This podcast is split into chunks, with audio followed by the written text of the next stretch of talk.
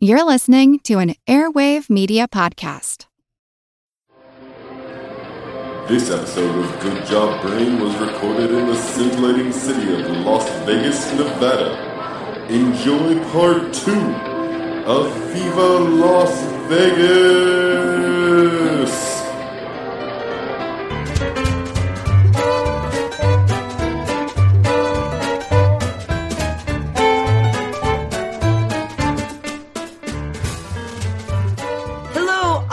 Auspicious audience awaiting awe-striking audio. Welcome to Good Job Brain, your weekly quiz show and offbeat trivia podcast. This is episode 99, and I am your humble host, Karen, and we are your quirky quizzing quartet of quarrelers. I'm Colin. I'm Dana. And I'm Chris. Let's jump into our first general trivia segment. Pop quiz, hot shot. Oh man, my voice. Ooh. All right. Everybody, you got your barnyard buzzers, and I have a random trivial pursuit card. Here we go. Blue wedge for geography. In what two European countries can you hear residents speaking Basque? Basque. Uh, that would be France and Spain. Correct. Yeah. It's it's a language and an area. It's a language and a cultural group. Uh, Got it. yes, yes. The Basque people live in the Pyrenees. Pink wedge for pop culture. In what city was rapper T-Pain born? Oh. uh, T-Pain. I'm gonna guess Atlanta. Incorrect. There is a hint in his name. Oh. Chris. Oh. and now he's There's a thinking hint in his name. Painville. Tulsa, Oklahoma. You- you- it's a right way of thinking. Yes. Yes. Yeah. City with a T. Uh huh. Uh, no. There's two good ones in Florida. It is in Florida. Oh, Is it- okay, got What are they? that. I- I'm thinking like either Tampa or Tallahassee. Tallahassee. Tallahassee. T is short for Tallahassee. Ah, Tallahassee Tallahassee. Pain. Tallahassee Pain. Huh. It's from the Panhandle. Yeah, he can do like a country act too. Yeah, Tallahassee yeah. Pain. That's also a good uh, professional poker player name. Tallahassee wrestling. Payne. Yeah, Yeah, yeah, yeah, yeah, yeah. Really quite quite versatile. Yeah, T-Pain. All right, Yellow Wedge. What was the top of the Empire State Building originally designed for? Uh, it was designed originally to moor airships. yeah. Yeah. Docking airships. Yeah. What? Yes, That would be awesome. some awesome uh, like sketches and things I've seen online of that. Holy cow. Yeah, and then you just like climb down the ladder Yeah. off of your airship and go. You know. yeah, Because airships. yeah. Yeah. Whoa. That was going to be a thing. That was. It was. Yeah. All right, Purple Wedge. What is the name of Mad Magazine's mascot? Uh, everybody. Alfred, E. Neuman. And yes. Green Wedge for science. What was the first major U.S. city to ban artificial trans fat in restaurants? Oh, mm. Artificial. Chris. Was it New York City? Yes. yeah, all right. Yeah. I I would have I knew that they had a trans fat ban. No, we don't have. No, if we had had a trans fat ban, I would have heard about it. I would have had to throw out all my trans it. fats. All right, last question, Orange Wedge. Name four of the original seven trading commodities in the game Pit. I don't even know what that is. I am not. Uh, Chris. Is it, so is it like it, like stocks, bonds? No, no? like commodities. Oh, commodities. like coal. I bet- sugar. Based on our knowledge of Yeah. other games, I bet we could figure out wool, maybe Gold. you guys steel? haven't said oh, anything. Well, Oh, okay, all right, okay. What are they? What are they? figure it out. Barley, corn, flax, hay, oats, rye, and wheat. I was Oh, gonna okay. say So wheat. I, I feel like we Yeah. could have gotten wheat. Yeah. Yeah. But then I wouldn't have known to dive deeper into specific types of grains. Sounds Right. like a Go- crazy yeah. like multigrain bread. I've never heard of this game. I I haven't either. I've I'm heard of the game, but I've I, like I've seen the box, a card game that comes in a box. All right, good job, brains. So we're still in Vegas, We're still here. and I'm a little hungover, Uh-huh. but we had lots of fun. We did yeah, it was it was definitely fun from an unexpected source for yeah. sure. We watched Colin play blackjack. Oh. for like a really long time. For like an hour, I think we sat there and and just. But it was really fun. You guys were my yeah, good luck because charms. Colin, yeah. yeah. you have the, the the basic strategies, and you're really good at, at sticking to them. Like you Yeah. don't get emotional. I try to have a good time. Mm-hmm. I, I'm paying for entertainment, so I don't get all serious well, it's about fun for us because Yeah. we're doing problem solving, but it's not our money on. Yeah, yeah, That's yeah. right. It's like the vicarious. Yeah. Uh, And so today is our Viva Las Vegas part two.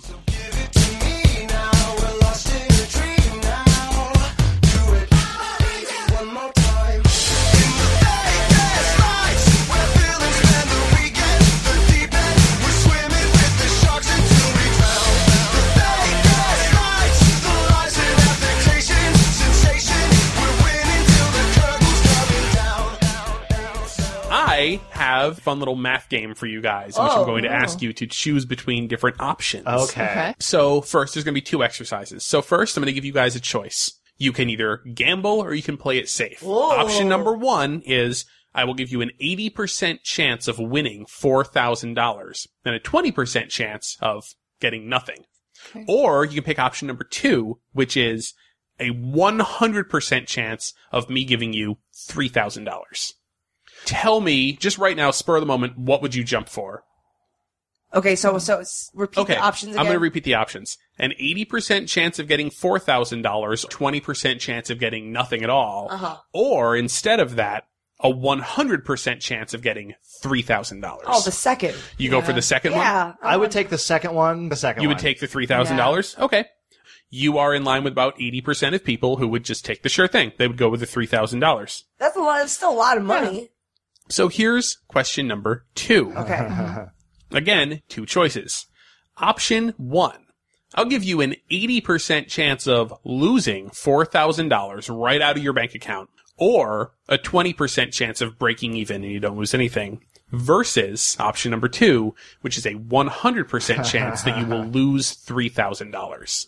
I would take the oh, eighty percent chance of the of losing four thousand. You would? Yeah. Really? Yeah. What about you guys? I know it's irrational, Would you but I would you do it. lose three thousand dollars for sure, or would you take the eighty percent, twenty percent chance of either losing more, or losing oh, four thousand, or twenty percent chance of you break even and you don't lose anything? when you're talking about taking away Yeah. something, it's Yeah. different. I hate my brain, but that's know. what I would choose. I would choose the first option You would you would take the gamble. just for that chance that nothing happens. Dana, you're a little uh. you're and you you're kind of going back and forth. You're not sure what you do. I'm would not do. sure.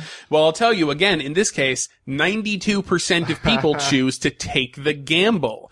Really? And the thing is, both of the decisions that you guys made Yeah. mathematically are, are actually r- no, they're wrong. They're Oh. both the wrong decision. In the case of gaining money, an 80-20 chance to get way more money is actually a really good gamble that you should take because the, the odds are so much better. And in the chance of losing money, you have a really good chance of actually losing more money. And, and the smart thing to mm-hmm. do is just to lose the $3,000 if those are the two things you have to oh. choose from. Yeah. But again, most people are like you guys and make the mathematically wrong decision. Why is this? This comes from a I feel 19 like a dummy. no, no, no. You're just a normal person like everybody else. This comes from a 1979 study and they called it prospect theory or the theory of how people choose between different prospects, different prospective options that are in front of them. What they say that it shows is that people are not necessarily risk averse all the time, but that people are definitely loss averse. We mm-hmm. do not like the idea of losing things. So let me illustrate this with, with a personal example.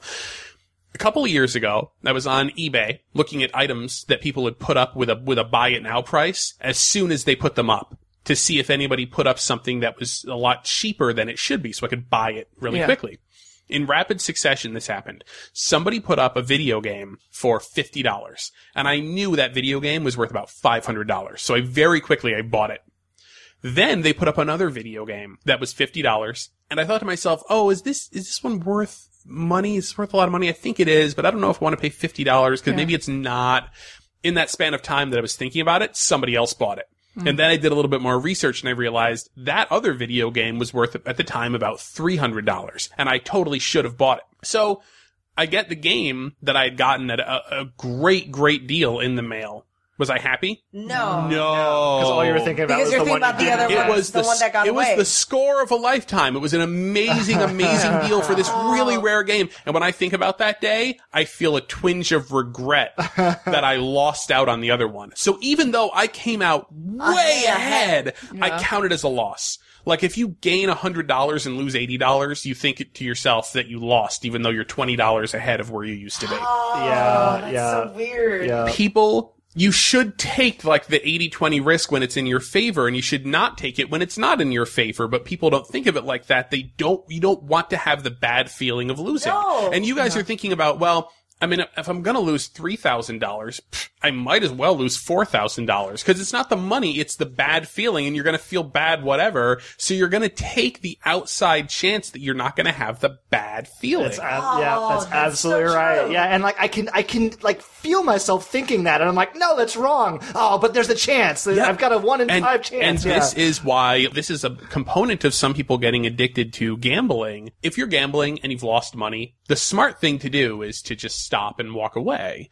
Mm-hmm. But people will throw good money after bad because they want to get back their losses. Yeah. Mm-hmm. And this is why sometimes like people will start behaving more recklessly when they're gambling after they've lost money because they're trying to Hail recklessly Mary. Just, they're- Yeah. Yep. Yeah. totally Because they want to avoid that bad feeling of I lost, and if they can at least get back to having broken even, they'll walk out feeling good. your in your first example, eighty percent chance of winning four thousand dollars and twenty percent chance of winning nothing. If I'm in that twenty percent chance, I'd feel so bad. Feel I'd terrible, rather just get $3,000. you would feel like you lost the three thousand dollars that Mm-hmm. you could have gotten. Yeah, there was a study in 2012, and this is kind of this study is still kind of in its early days. Um, but the study linked the presence of the chemical norepinephrine in the brain to a lessened sensation of loss aversion. Hmm. If you've got more of it in your brain, you don't feel those losses as hard. And so Can I take it?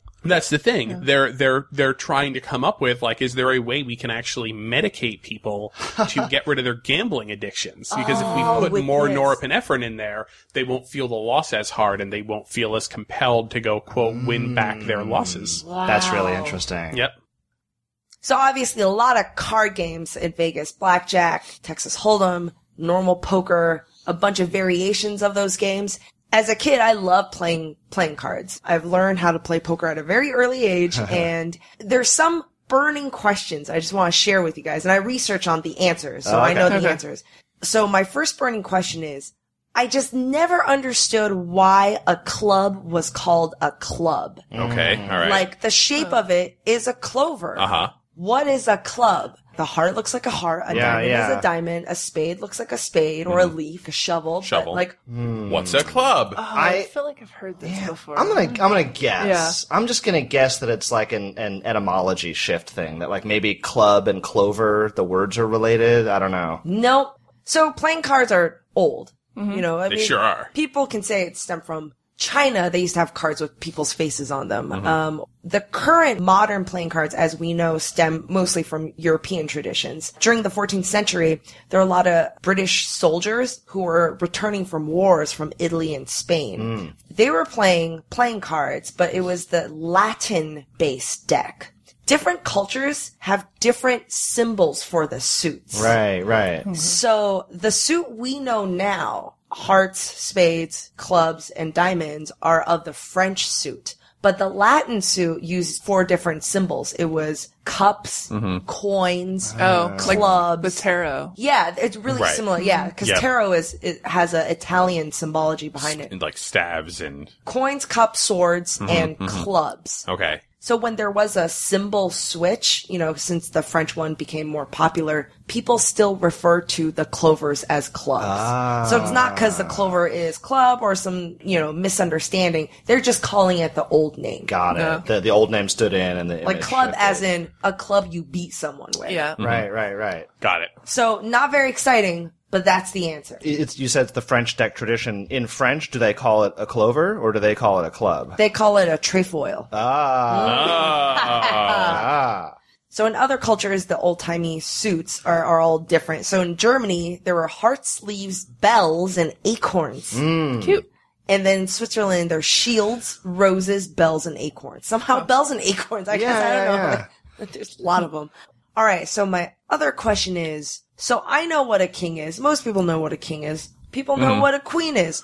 What is a jack? Who is the jack? Why is he a jack? just like a guy. but why is he a face card? Oh, I don't know. like, know. is he a prince? I, I, always always thought it was a assumed it prince. was yeah, like the jack, the knave. that position is commonly called the knave. Mm-hmm. But when you abbreviate it, and this is pre 17th century, when you abbreviate it, you have K, Q, and then you have another K. Oh. So uh, sometimes they refer to as big K, little n, but that's so similar to the big Oh, K. yeah. Yeah, yeah. Uh-huh. And so the term Jack was borrowed from another game, an English Renaissance card game called All Fours, ah. where the name had the name Jack. The thing is, this game was kind of considered like lowbrow. Mm-hmm. And so they didn't want to use the word Jack. It seems kind of vulgar.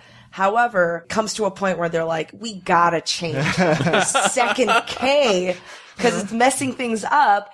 So they changed the knave to Jack. Mm. However, this doesn't happen in any other languages. It's just English. Because in French, it's called valet. So the abbreviation would be a V. It's just English that king and Oh, knave sure. is K and K. Got So it. valet, like valet, like the servant. Like a squire. Ah. So he's not, hmm. so I guess I always thought he was a prince. He's not a prince. He's like a, like a royal servant. Mm-hmm. And finally, there are nicknames for cards, right? So there's the one-eyed jacks and there's suicide king. Oh, Right. and Oh, there's right. bedpost queen. Now in standard playing card decks, the patterns or the designs are kind of standardized now. Mm-hmm. Some of the kings are facing this way and Right. sometimes they hold a sword. Queen of spades always has some sort of post behind her. Mm-hmm. And I thought as a kid, I was like, there must be like a secret meaning and they must be for something. Mm-hmm. And like, why are the one-eyed jacks one-eyed jacks? There must be a story behind it. No, it's just design and one design stuck and it just kind of went that way. However, the United States Playing Card Company suggests that maybe in the old days there was some sort of this king was meant to be this king, but it's not confirmed. And Oh, also you mean like, like aligning to a real life person? You yeah? Oh, so okay. cards weren't being made by different companies or different artists. Maybe one person thought like, I'm going to make all the kings, you know, represent some real Hmm. king. But in terms of our standardized deck, they're not meant to be anybody. But at one point, you know, the king of hearts was said to be Charlemagne. Hmm. King of diamonds was Julius Caesar. King of clubs was Alexander the Great. And King of spades was King David. At one point, maybe some Right, one deck did that, uh, but now they don't really mean anything. And all those special like this king has a mustache and this king does this. It's all it's just part of a design. Okay. No secret meaning. I didn't know about the queens. What was the the bedpost, Bedpost queens? queen, queen of spades. Oh, okay. There's, there's always. A, she has like some pillar behind. oh, I gotta look for that. I don't think I okay. ever. I don't think I ever knew Never- that. As yeah, a I never thing, heard of that. Yeah. There you go. Not very mind blowing, But answers. Whoa, but answers. Yeah. Yes. Uh, you know, Nintendo started as a playing card company. I think we might have mentioned that on the show before, right? Yep. Hanafuda. Right? Hanafuda flower cards. And the reason that they did flower cards, which basically they, they were cards with images of nature on them, mostly flowers, and all of them represented uh, the months of the year, you know, that, that sort of thing. The reason that they started making those was in 1889 was because Western playing cards and really all forms of gambling were just sort of generally banned. So Hanafuda cards became popular. They, it was like, oh no, it's a game of culture and poetry and, and images and memory. But because the cards were, you know, kind of like divided into suits and, you know, could be, yeah. you could, you could kind of like, you could make a gambling game around it. And so illicit kind of gambling games, uh, started up like that. That was, you know, much later, like hundreds of years after Hanafuda were invented. That's when the Nintendo company was, was founded. For like, decades upon decades, Nintendo pretty much just made, you know, Hanafuda and, and they, they got into the making of Western cards too, because by then, you know, the, the ban had kind of been lifted. Nintendo really did a very good job at like introducing innovations into the playing card industry. So some things you might not know about them as a maker of gambling devices. Um, in 1953, they made the first Japanese made plastic playing cards. The playing cards, the playing cards we use now are, are plastic. Plastic. A lot of Yeah, them. Yeah, yeah, yeah. yeah. And they, they, were, don't fold and they don't like that's peel. that's right. And in 1959, this was big for them. They licensed Disney characters. They struck a deal with Oh, Disney That is to make playing cards with Mickey Mouse and Donald Duck, etc. What they did with that was they took a thing that was still looked at in Japan as being like gambling and they turned it into a child's A toy. and they've really and that's how they expanded the market for western style playing cards Yeah, in it's wholesome. It's got Mickey Mouse on it. Right. So on the road to becoming a video game company, which it did in the late 1970s, what Nintendo did, and Nintendo did all kinds of stuff. They tried to do food, you know, the furi- furikake seasoning that like goes onto rice. You know, the things you sprinkle onto Seaweed rice. powder stuff. Yeah, yeah, yeah. They did furikake that was uh, like I think it was like Popeye furikake. or Okay. something. I think, I think it was Okay. That- Popeye. that kinda like makes they sense. tried that. I mean, like a taxi company. Most infamously, Nintendo had a love hotel. like they actually tried to get into the love hotel business. Wow. Yeah. Um, and all of these things were just sort of like, they were just kind of farting around, you know, it wasn't, it, they just weren't really able to, around. they weren't able to get anything going. They were you looking know, for something were- to stick. yeah, yeah. Um, and so what ended up sticking was toys. They started making toys. That was what did it. And so Nintendo, they made tons and tons of toys. The, Nintendo would license toys. Like Nintendo licensed Twister and, and released Twister in Japan. You know, they would manufacture things sometimes and then send them to foreign countries to be sold there. So before Nintendo, you know, and video games came to America, like there were Nintendo products out there. And I know this for a fact, and there's, again, there's not a lot of info out there. I know this because I actually bought on eBay very recently a Nintendo miniature home roulette game. This was one of the things that they sold in the US and it has English Like a physical. like a physical, a little, a little chintzy plastic roulette wheel with a little tiny little ball and a felt mat, you know, for placing bets and little tiny little chips for betting.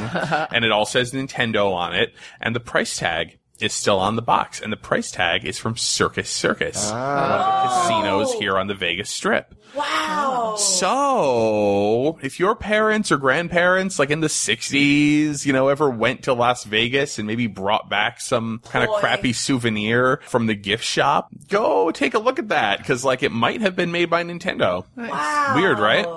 I even have the Nintendo made like a little travel roulette set, like you know, a little travel game. Like it's But when you really need to get really- a game you know in on the I, I don't know why. I don't know why. Like all these, it's this. It's it- so elaborate for a portable. very few of Nintendo's like toy game products got distributed in the US, but, but like roulette wheels for some reason were like a big overseas market seller for Nintendo. Maybe nobody else made them very much in the US and Nintendo was just sort of on top of that, like filling that roulette shaped hole in America's Mats hearts. and plastic circles. That's the sort of thing that you think you're going to play once you get back from Las Vegas, but you really don't. No, Yeah. no. They I have a little it's a little travel little travel roulette set. It's about the size of like a stack of business cards basically and it's got a little tiny roulette wheel, a little tiny ball, you know, tinier tinier ball, tinier felt thing. I'm and sure then- that's a really precision piece of gaming equipment. uh, yeah, I'm sure they they calibrate it and everything. it's got the name of a Las Vegas um, radio station like embossed in, into the plastic. So it must have been uh, like a promotional item that they gave out. Probably not even directly from Nintendo. There was probably like distributors in the US that would just buy containers full of stuff from Japan and then sell it here. Whether Yeah. there is like a weird Vegas Nintendo connection There is somehow. There's It a little. There's a there's games, an old toys. but they don't do, you know, there's slot machines for everything, but there's no Nintendo slot machines. machines, No, they don't do that. They might do that. they might do that one day if they if they really need the money. There used to be, and I used to love playing the Star Wars slot machines. Uh huh. I haven't seen one. Oh yeah, you're right. I now. wonder if Oh, it's Oh, the Dis- Disney Disney thing. must not. Pulled. They must not Interesting. do I it. don't Maybe they know. did because you don't see Disney slot machines. I bet you in our lifetimes, at some point, we'll see like Disney and Nintendo slot machines. The, the deal with the slot machines, like the Wonka slot machine, is you see something familiar, some p- franchise that you love, and it's going to attract you to that machine. So imagine the Disney slot machines. It's it's the image, right? Like Yeah. they don't Yeah. want it Oh, associated yeah. with gambling, but like adults would sit there and play Disney slot machines. Like Yeah, 'cause we grew up with it. I mean, Yeah, we, we yeah. saw this phenomenon firsthand. We were walking through the casino, and Karen's like, "Oh, Willy Wonka!" I must do it. yep, yeah, yep. I think more than a lot of uh, tourist destination cities, uh, Las Vegas has a has a, a lot more mythology built up around it, and just crazy stories and tales that may or may not be true. uh, Popularized by movies. popularized by movies and popular culture. That's right. That's right. So what I have collected for you guys are some true or false statements about Las Vegas and environs. True false. True false. True false. So uh, I will read out these. Uh, these may be real. These may be misconceptions. Uh, you guys, why don't you, you why don't you give a thumbs up for true, thumbs down for false? All right. Okay. So, Karen, as you mentioned, one of the truly nice perks of gambling is the free drinks. The, Yes. the drinks everywhere, alcohol, beer, whatever. uh, walk around while you're carrying it. So, true or false? In Las Vegas, it is legal to carry an open container of alcohol in public anywhere you go. Oh, so many. Way. Anywhere you go. I, well, what kind of open container? Uh, a beer bottle with just out in the open, let's say. Okay. All right, Karen, Dana say false. Chris says true. Uh, it is a little nuanced. It is false. Okay. Uh, the open container laws really in the codes are on the strip, on the Las Vegas Strip. Oh. And, you know, the Fremont Street area downtown. Oh, oh, but okay. Once you get away from the Las Vegas Strip, Las Vegas is like most other cities in the country. You can't just waltz around carrying an open container of Like beer. in the suburbs, you're like, yeah. yeah, yeah. True or false? Casinos in Las Vegas often pump hyperoxygenated air into the casinos to keep patrons alert and gambling longer. Wait, I, I feel like I don't want the guests to be alert. The story is that you want them as awake as possible. If, if they can't give you money if they're asleep. Oh. Mm-hmm. Karen and Chris say false. Dana says true. This is one of the oldest, most persistent misconceptions about Las Vegas. Uh, is, oh yeah, you know they pump oxygen into the casinos to keep you alert and fresh. And no, this this is false. They they do not pump oxygen. Uh, There is pure- oxygen in the air. oxygenated air. They do have efficient air filtration systems because there are people smoking and it's a large you know large building. But no, not only not only is it actually illegal to pump oxygen into the air system of a building, it would actually be pretty hazardous. I mean, as you guys probably know, the more oxygen content in the air, the more flammable it is. and you don't want to be Cigarettes. oxygenating a building where people are lighting up cigarettes left and right. So I was trying to find out, like, where does this come from? Aside from just being as, oh, an old misconception, a lot of people think this may go back to a book by Mario Puzo, who we have talked Wrote about on The the show. Yes, right? very famously wrote the Godfather books. That's right. Uh, in his book, uh, Fools Die, he talks about how the fictitious Xanadu casino would pump oxygen into the vents to sort of keep people hopped up and, and ready to gamble. It, it is not true. They don't do it. True or false? Prostitution is legal in Las Vegas. Oh. Karen says true. Chris and Dana say false. That is false. It is, What? it is legal everywhere in Nevada except for Las Vegas, right? It is legalized county by county. Right, okay. It is not legal in Clark County, uh, where Which Las, Las Vegas, Vegas is. is. That's right. That's right. This would be a different place, I think. if it Yeah. Yeah, it would. I think as as much vice and Yeah. sin as this city embraces, I think that would probably be uh, yeah. Trench You wouldn't bring your kids yeah, yeah, yeah. All right, last one, guys. Here we go. True or false? Casinos intentionally do not place clocks or other timepieces on the wall as a way of keeping patrons from knowing exactly what time it is. I hear this all the time. It's like coupled with that's why there are no windows and that's why it's dark, so you mm. never know like what you don't have a good gauge of what time it really is. I'm a conspiracy theorist. I say yes. I say Yeah. yeah, says too. I'll say- I'll say no. true. Karen says true. Chris says false. Uh, it is true. Yeah, it is true. Yeah, I mean, and you know, I mean, I have to say, I think like this is this is only slightly devious on the scale of things that they could do. But you're right, Karen. It's part of the same parcel. You want know of, the time? Bring a watch. you, yeah, and you know, look on your phone, look at your watch. That's right. Uh, but they they intentionally part of good casino design, as you say, keep you away from the windows, no daylight. They don't want you to realize, oh my god, I've been sitting at this table. It's 3 a.m. I've been here for four hours. That's how I felt last night. I was like, wow, cool. It is amazing, yeah, how quickly time can pass, and you don't realize it. When you walk through the casino during the day, it's like, is it nighttime? Like the way the lights are kind of dim. You can't tell. You can't yeah. tell. Yeah. They're certainly not going to prevent you from looking at the time, but they're not going to help you out either. Yeah. Yeah. All right. Wow. All right. So we haven't talked about this yet, but Vegas is also known, in addition to gambling and drinking and debauchery, it's also known for quickie marriages. Yo, That's true. That's right. Uh, you don't need blood tests here to get married. That's it's right. very cheap. Getting um, divorced is also very cheap here. it's ideal if you get very romantic spur of the moment. depends on what your priorities are, I yeah, guess. yeah.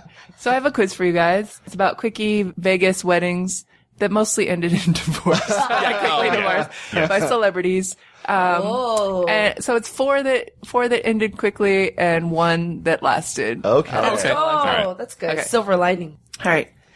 This couple married in January of 2004 and it annulled their marriage 55 hours later. They were childhood friends and knew each other from their hometown of Kentwood, Louisiana.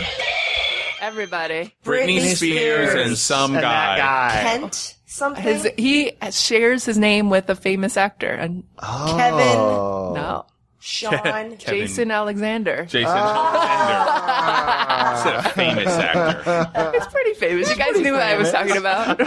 George. I'm just kidding, Jason Alexander. yeah. She did not marry George from Seinfeld. Is right? No, Yeah. for 55 hours. these celebs who are like maybe the I would say almost like the face of pop culture, celebrity pop culture in the 90s. One is a basketball player, the other is a dancer and TV personality, married in 1998 and filed an annulment 9 days later. Karen. Carmen Electra. Yes. Yeah. All right. And And You can do it. Dennis Rodman. Yeah. Yeah. How would you describe her profession? I like your like she's a Dancer and TV personality. personality. I know I, I purposely omitted the singer part. She was a singer too. This couple married in Vegas in 2000 after just dating for a few weeks, and they divorced in 2003. They starred together in a movie. That's how they met. Um, they're known for their very unconventional declarations of love for each other. Oh. Uh, Angelina Jolie and Billy Bob Thornton. Yes. Oh, yeah. They would wear vials of blood around their of each other's blood. Yeah. Yeah. Mhm, mhm. They And were you don't Pushing even Tin need, together. you, and you don't even need a blood test. You know, they have They it. did it anyway. I Yeah. forgot that all happened. Yeah. Man. Billy Yeah. Bob Weird. Thornton. That's right. Yep. Okay, so this celebrity couple wed in 1966 at the Sands Casino and Hotel. They split two years later. They divorced when she refused to quit her movie to work on his movie. Uh, Elizabeth Taylor. Oh, okay. No. Bobby Darin. No, was uh, the movie that she was working on was Rosemary's Baby. Uh, oh, uh, Mia Farrow and Frank Sinatra. Yes. Aha. What? Whoa. She didn't want to leave. Her, well, mm-hmm. Wikipedia says, and, and it seemed it seemed to check out. She didn't want to leave Rosemary's Baby or quit that movie to work on his movie, The Detective, which hmm. I think was probably like good a good idea. career move. sound idea. Yeah, yeah. but it ended her marriage to him. I don't know. All right, finally, this talk show host married her actor husband in 1996, and they remain together until this day. Talk show host. Host, mm-hmm. actor, husband. 1990. 19, wait, 1996. And they, I'll give you more hints. They have commercials where they sell appliances and they talk about how happy they are. Kelly Ripa. Yes. Oh, and Mark Consuelos. Oh, that's right. Yes. Soap opera, right? Yeah. Well, they sell appliances. Yeah. yeah. She's like throwing a birthday party for her dog. I remember that commercial. I was like, oh, I always want to go. yeah. I'm so I'm gonna jealous. go to your dog's birthday party commercial. that And dog's you- living large. and use your crazy refrigerators. They got married in Vegas. Yep.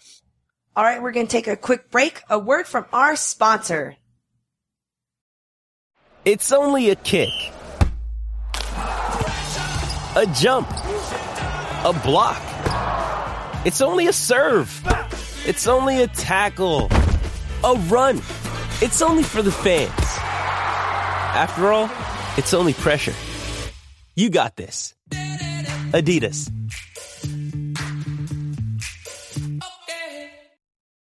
As humans, we're naturally driven by the search for better. But when it comes to hiring, the best way to search for a candidate isn't to search at all. Don't search, match with Indeed. When I was looking to hire someone, it was so slow and overwhelming. I wish I had used Indeed. If you need to hire, you need Indeed. Indeed is your matching and hiring platform with over 350 million global monthly visitors, according to Indeed data, and a matching engine that helps you find quality candidates fast. Ditch the busy work. Use Indeed for scheduling, screening, and messaging so you can connect with candidates faster. And Indeed doesn't just help you hire faster. 93% of employers agree Indeed delivers the highest quality matches compared to other job sites. according to a recent Indeed survey. And listeners of this show will get a $75 sponsored job credit to get your jobs more visibility at Indeed.com slash podcast. That's Indeed.com slash podcast. Terms and conditions apply.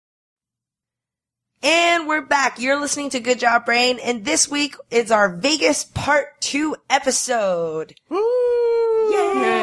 Yeah, ooh, part two. Here, let me tell you something about Las Vegas. Okay, Mister. I checked in. I got here a few days ago. Buster Brown. I checked in out at the out at the Hard Rock Hotel, um, and of course, you know, because these casinos are really huge, I check in at the registration desk, and then I walk and I walk and I walk and I walk for a long time until I get to the elevator that's going to actually take me up to my room because it's this sort of sprawling complex. And you know, as you do when you get to an elevator, I reached out with my finger to press the up button on the wall, and just before my finger touched that button, a massive spark of electricity left my body and went into the, went right into the wall. And I was like, dude, ah, yeah. And then I remembered, I'm like, oh, that's right. I've stayed at the Hard Rock before. And I get shocked all the time at the Hard Rock. All the time. Every single time I touch metal and touch the elevator buttons, I just get shocked. It's very rock and roll. It's super raw. Oh, yeah, yeah. Um, and so, uh, as it turns out, you know, static electricity, buildup of static electricity and shocking yourself is actually more of an issue in Las Vegas and places like Las Vegas than it is elsewhere. Why? Well, Is I'll it tell, gambling? let me tell you Oh. all about, it's the gambling. No, no, I mean like like the slot machine and like the, like, electricity and stuff that like that that. plays into it a little bit, but it's Oh, more of an effect rather than a cause. So let's talk about, you know, let's just get our, our bases covered here. What is static electricity? It's the transfer of electrons. Yeah. So, uh, so, so, yeah, it's as opposed to like current electricity, which is constantly flowing. Static electricity is electricity that is static and is hanging out inside of you, and it causes it, it is caused when like two objects touch and separate or rub up against each other or have any you know friction and if a material or an object if it's holding on to its electrons weakly and then uh, uh, it kind of comes into contact with something that maybe holds on to electrons a little bit more strongly. there's a transfer. The- there is a transfer of electrons. And, you know, your body holds on to electrons pretty good. Carpet and fabrics and things like that don't really hold their electrons so well.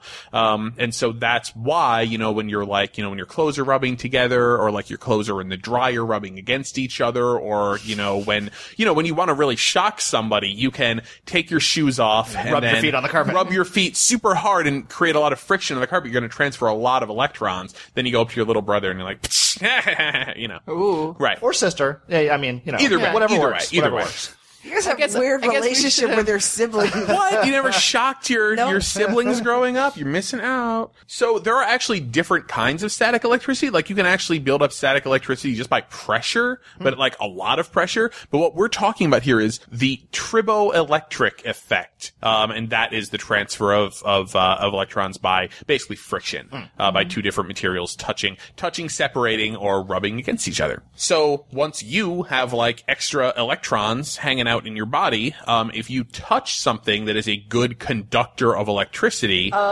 the the electrons will leave. And if uh, basically if that if that touch point is like as something like as small as your fingertip and a little piece of metal, all the the electrons leaving will be concentrated in a very you know small area, so you'll feel it more and you'll get shocked.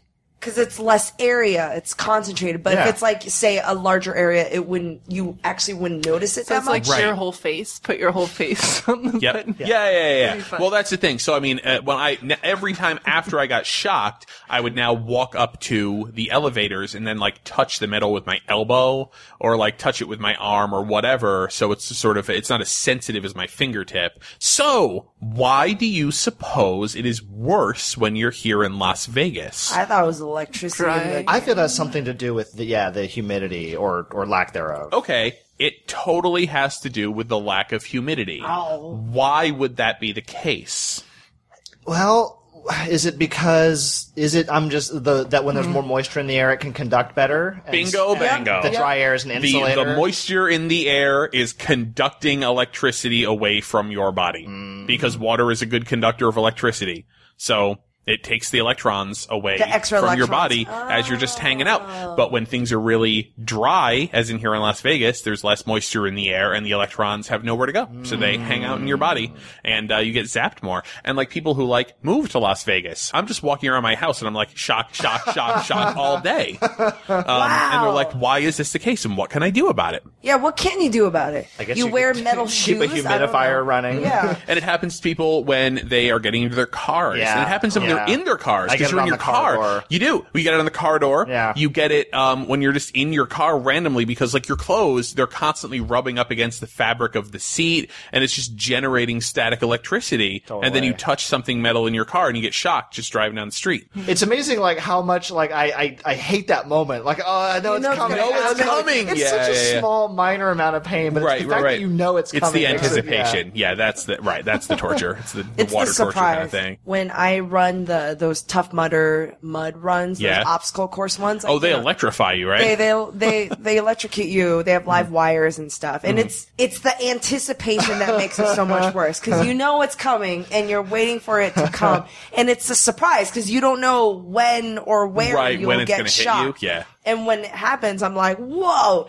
It's not even the shock; it's the surprise Yeah. that makes me crumble into the ground. I'd be running, but like, bzz, I'm like, "Bleh." I- They got me.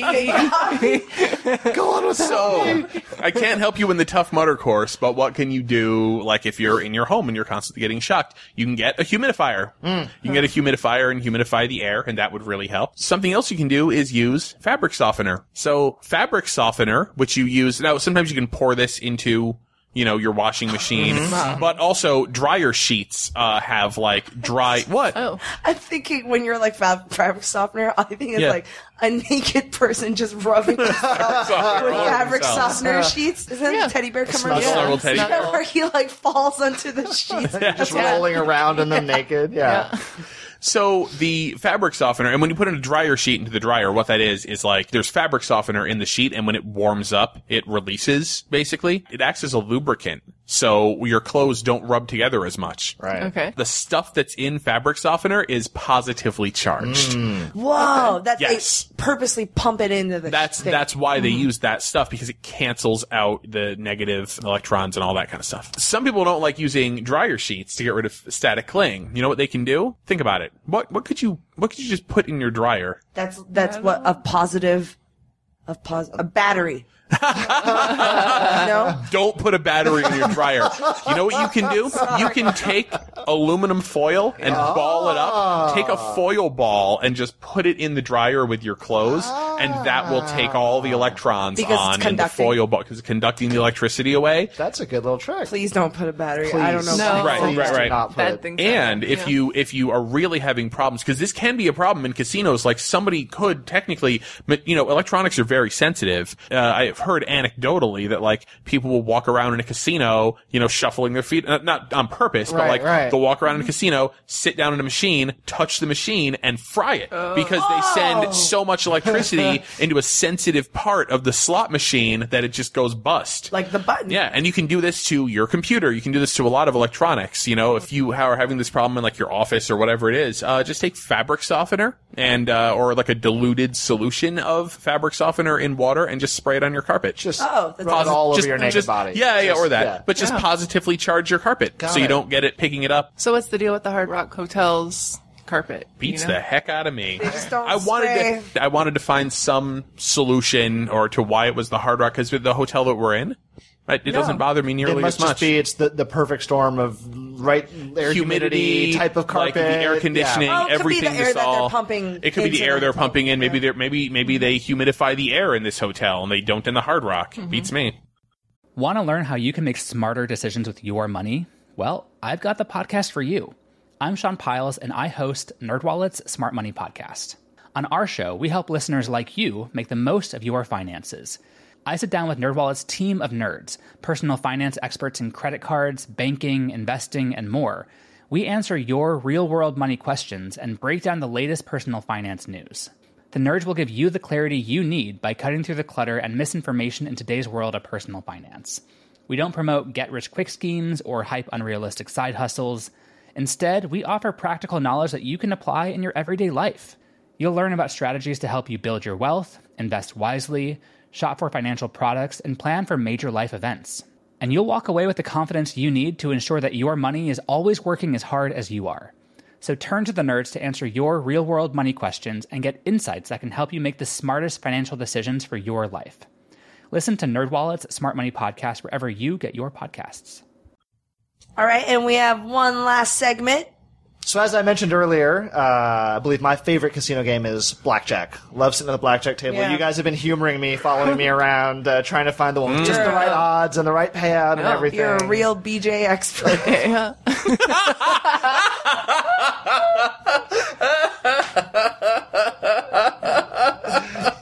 I got ambushed. That's the name of my counting app. Show me his- He's like, this is my blackjack app. It says It's BJ expert. I keep it. I deliberately keep it like on the second page of the games. It's a little embarrassing. Just to hide yeah, from people. BJ expert, and like you can't change it. no, that's the that's the title of the At least the picture is of cards. yeah, at least the picture. So you guys probably heard of card counting, right? Yeah. Right. Yes. And do you guys know very quickly what card counting is? Can you give me Yeah. just like the five second description? It's so if you're sitting at the blackjack table, you're sort of just keeping track of all of the cards that have that are being played out of the deck or out of the the whole stack of of many many decks that they're what what is it called? the shoe. The shoe, yes. Um, and so you're just keeping track of what cards have been played. And so as they get down to the bottom of the shoe, it might be you you know there's a lot of good cards left in there. That is the point. Once you've kept track of all the cards, that's when you start betting bigger amounts of money because your chance of winning has gone up. Yep, yeah, Mm-hmm. you've got it pretty much exactly right. Mm-hmm. And but the one thing to, to to add to that that a lot of people have a misconception that card counting is keeping track of every card that has come out. Right. You know, they have this image of like in Rain Man where it's oh he memorizes the entire order, and that's that's not what card counting is at all. Mm-hmm. You really are just keeping track of the ratio of high cards to low cards. Right. And And so there you're are- just mm-hmm. subtracting and adding. That's right. As you and see cards come out. there are a lot of variations on the systems, but essentially you're right. You're keeping a running count. And, you know, Yep. as a player, you want a deck to have a lot of tens and aces in it, basically. Right. You know, and, you'll, and- you'll pay and off again, more. that's why the casinos don't work with one deck of cards and then replace it because it's so much easier to count one deck of. I mean, eh, you you and I could count on deck of cards Yeah. having no training because we'd see all the you know we'd see oh wow there's. We're, they're down to only a little few cards and no aces have come out. That's Right. card counting. Right. Like you know that the cards are waiting there for you. And there are places you can still play single and double deck blackjack. Yep. Um, they tend to be lower limit tables for partly this reason, and they Yeah. had and they started putting in place a lot of uh, restrictions once Hmm. it became apparent that people knew how to card count. You know, one common restriction is you can't come in mid shoe if you're playing at a single or double deck hand because they don't want you standing there waiting for it to be rich in tens and aces. Oh, I'm going to play now. Right. And but that's essentially And that's- how the big MIT gang Oh, ran their operation. Oh, it wasn't yeah. like You it wasn't like they all just went and sat down at tables and just right. played cards. It was like they had one person at every table counting, just counting, counting, counting, bidding low amounts, throwing money away, and then as soon as right, like as soon as one of the tables became super hot and the person knew it, that's when they'd signal Bring out to the big else, money yeah. Player yep. to come in. The the guy who really knew what he was doing, then he would start throwing down the huge amounts of money. That's Yep. right. All right. So here's a question for you guys. Uh, card counting. Is this legal or is it illegal? I believe it's legal. I think it's totally it legal. Illegal. It is 100% legal. Yeah. And Oh, the courts have upheld that it is legal. Yeah. There, you, you are not breaking the law by card counting. Mm-hmm. Now, historically. They can kick you There's out. no. Well, so this is interesting. they? So hi- the casinos obviously don't like it if you're card counting. And historically, they would harass you and up to the point of if they suspected you of card counting. Mm-hmm. And you can tell if you know what you're doing, you're watching somebody making irrational bets or, Yes. or, or sorry, what Yeah, seem to be like- irrational bets. Right. If a guy's like five dollars, five dollars, five dollars, five dollars, five dollars, a thousand dollars, a thousand dollars, a thousand dollars. oh. That's Yeah. And they would, you know, anywhere from, excuse me, sir, we need to ask you to leave, to picking you up and throwing you out. Right. Uh, you know, over years they've gotten a lot more polite about it. In 1979, one of the most famous figures in the world of blackjack card counting, a man named Ken Uston, who has written books on how to count. Oh, yeah. He sued an Atlantic City casino because he had been banned. He had, he was so good Yeah. and become so well known, they wouldn't let him play. Mm-hmm. And he sued the casino on the grounds that you can't, you can't bar players based on their skill. He's like, I'm not marking the cards. I'm not bending the cards. I'm not communicating. I'm just keeping track of statistics. He's just has a really good Yeah. memory. That's right. And the New Jersey Supreme Court agreed with him. And they said that y- the individual casinos cannot set requirements like keeping somebody out because they're too good at the game to play. Right. The real answer is it's not illegal. They don't like it. Mm-hmm. And, and there are a lot of anecdotes of card counters who will say that if they know that the bosses are kind of onto them, they'll notice that they kind of come up to them and try and distract them. Or, you know, they'll try and interrupt their flow and, oh, can I Mm-hmm. Get you the comp card, sir? Get you a new drink, these kind of things and try and shake them out of the game. Right. They cannot literally pick you up from the table and take you away for card counting. Oh. They can ask you to leave though. It depends on the casino. The more practical hmm. answer is they can also just make it harder to count. So a lot of the innovations in blackjack Oh, yeah. in particular, they have what are called constant shufflers is Yep. one example. Hmm. So every time the cards come off the table, they go back into a pool of 8, 10, 12 decks that are constantly And shuffling. that that ends it basically. That's right. there's So you have no track. idea what's coming Yeah, and, and they could. I mean, it really, it's about waiting for the shoe to get down to a small number of cards, and they don't necessarily have to play through all of those cards. That's they can exactly just be like, okay, right. new shoe time when it's like down to like two oh. decks or whatever. Yep. and They'll just Yeah. mix it right back in again. Yep. Just the final thing to note is they don't really need to worry that much about card counting. No. They make so much money Yeah. off of the average player, even Right. if they know what they're doing, losing their money, that it more than covers any losses to professional card counters. Yes. No, I don't think card counting is cheating. For some reason, I, I thought I'd heard that it was illegal, and I was so confused. It's like you're not allowed to have your own private thoughts while you're playing a game. like, Yeah, yeah. you know, formulating a strategy is illegal in this game. Right. Like, No. Weird. Yeah. Yep. Casinos make a whole lot of money off of people who think that they're going to go in there and cheat the casino. Who think that like I've got my strategy for whatever it is, from video poker to Yeah. Yeah. to My you know sure- playing blackjack, yeah, my surefire. surefire. I've read the Ken Uston book, and I'm going to take them for all their money. And then they make a lot of money off those people because they go in and they bet big and they lose it all. And that's So- why those games are addictive. Is the thinking your strategy is actually affecting E- luck, exactly. things that are based Yep, on luck. Yep, yep. Wow. All right, and that is the end of our Vegas part two, or our Vegas duets, dual dual episodes. Uh, hope you learned a lot of random stuff. There's some good home pro tips. Yeah. Oh yeah. Yeah. Yeah. More than our usual amount of laundry tips. Now with a hundred percent more. Uh, hope you enjoyed uh, all the Vegas trivia and facts and stories, and uh, we enjoyed our stay at Vegas. It was very fun. Thank you guys for joining me, and thank you guys, listeners, for listening in. You can find us on iTunes, on Stitcher, on SoundCloud, and on our website, goodjobbrain.com. And thanks to our sponsor, Squarespace, at squarespace.com. And we'll see you guys next week. Bye.